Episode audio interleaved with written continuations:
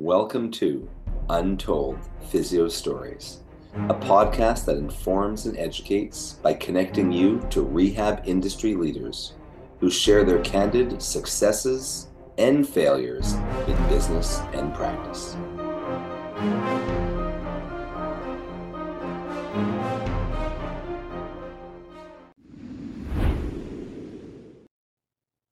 Hello and welcome back to another episode of Untold Physio Stories with your host, one of your hosts, myself, Jason Shane from Shane Physiotherapy, and my co host, Dr. E for Modern Manual Therapy.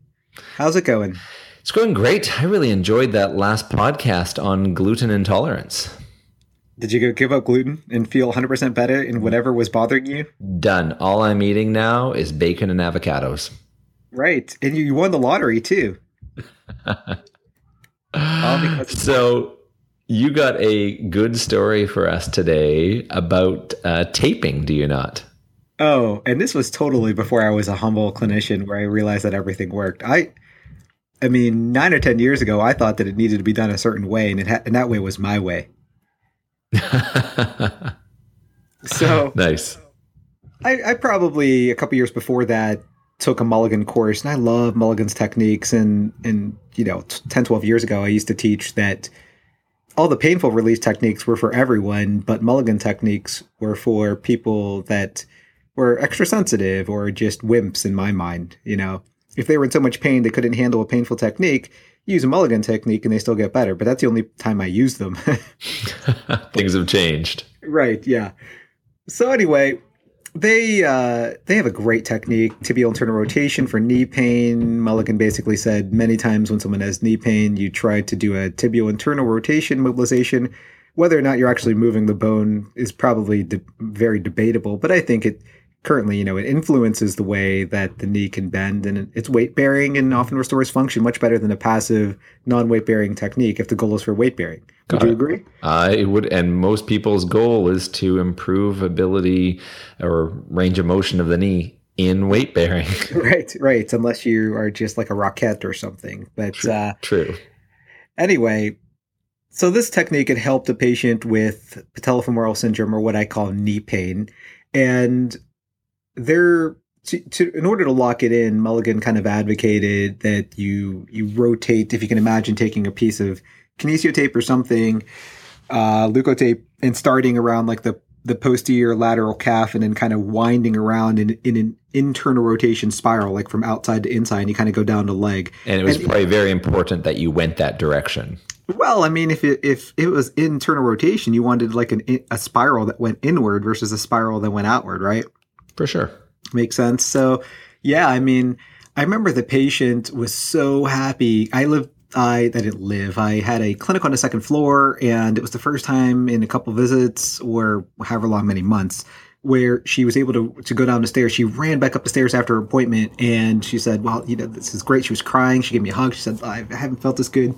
in so long as I was able to take the stairs, I didn't need to take the elevator. So uh, I said, look, I, I, can tape this and it it will stick better, essentially. Not, mm. not the tape, but the improvements. It, even back then, when I was very biomechanical, it never made sense to me. I'm like, how's this piece of tape going to hold hold the bone? Right, it was going to prevent the tibia from externally rotating. Right. Uh-huh.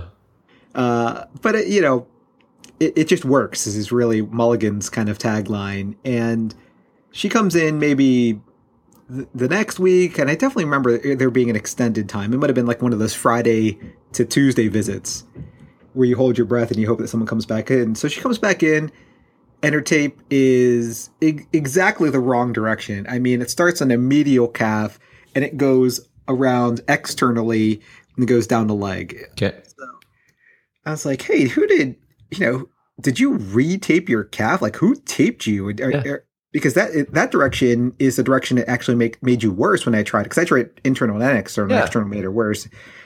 And she said, "No, I didn't retape it." And I'm like, "Well, who taped you?" And she's like, "This is the original tape that you did." and she's like, "I'm still so much better."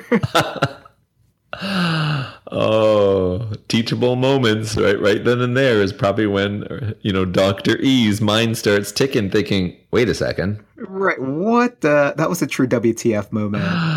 Uh, I remember thinking as well. I remember seeing some, uh, you know, either Mulligan tapes. There's also um, who's the Australian female uh, Jenny McConnell. Yes, exactly. The McConnell taping of patella patellofemoral. I remember reading a article going through it talking about can we really change patella patellofemoral mechanics with with a piece of with tape? A little piece of tape. It made sense to me. I used to patella patellofemoral tape all the time. Oh, and after I read that article, I was like, wait a second. I'm not even sure if this tape is doing what it should be doing. Right. so I think this is good. I, you know, I think that I think that there are probably many clinicians who are still using tape around the knees, and this might allow them to experiment with the opposite direction that they've been doing and seeing whether or not they get the same results. Right.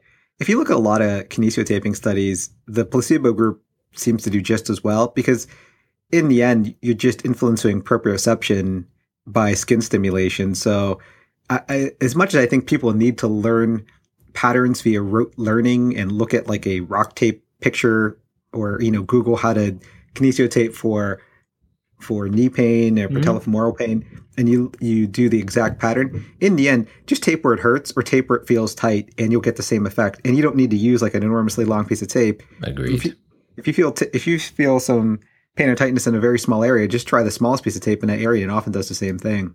And you could save costs, clinic clinic costs. This is this is going to be a, a business podcast. How to save money on uh, expensive adhesive tapes.